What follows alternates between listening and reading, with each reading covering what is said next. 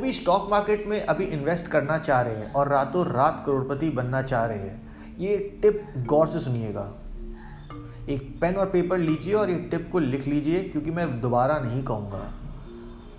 कभी भी ज़िंदगी में किसी और के कहने पर या किसी के टिप के अनुसार शेयर मत खरीदिएगा।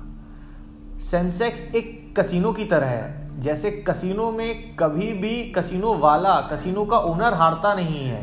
वैसे ही ये बीएससी और एनएससी में कभी भी प्रमोटर नहीं हारते।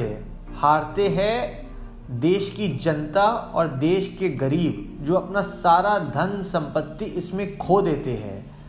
अगर आप शेयर्स में इन्वेस्ट करना चाहते हैं तो कंपनीज़ के बैलेंस शीट पढ़िए, उनके इन्वेस्टर से मिलिए, उनके प्रमोटर से मिलिए मैनेजमेंट से देखिए क्या कर रही है।